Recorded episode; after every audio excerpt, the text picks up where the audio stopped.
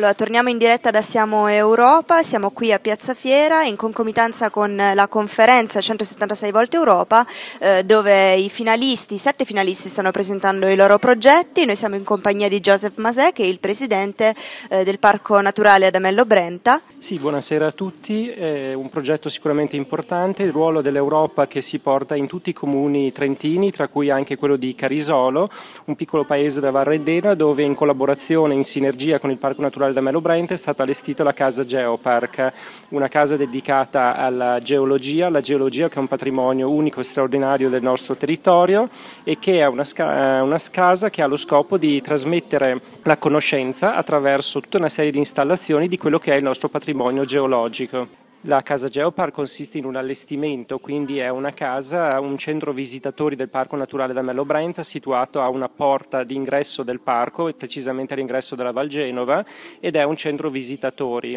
Noi con i fondi europei abbiamo già realizzato degli allestimenti e potremo continuare a farlo in modo sempre più innovativo e approfondito grazie a questi progetti europei.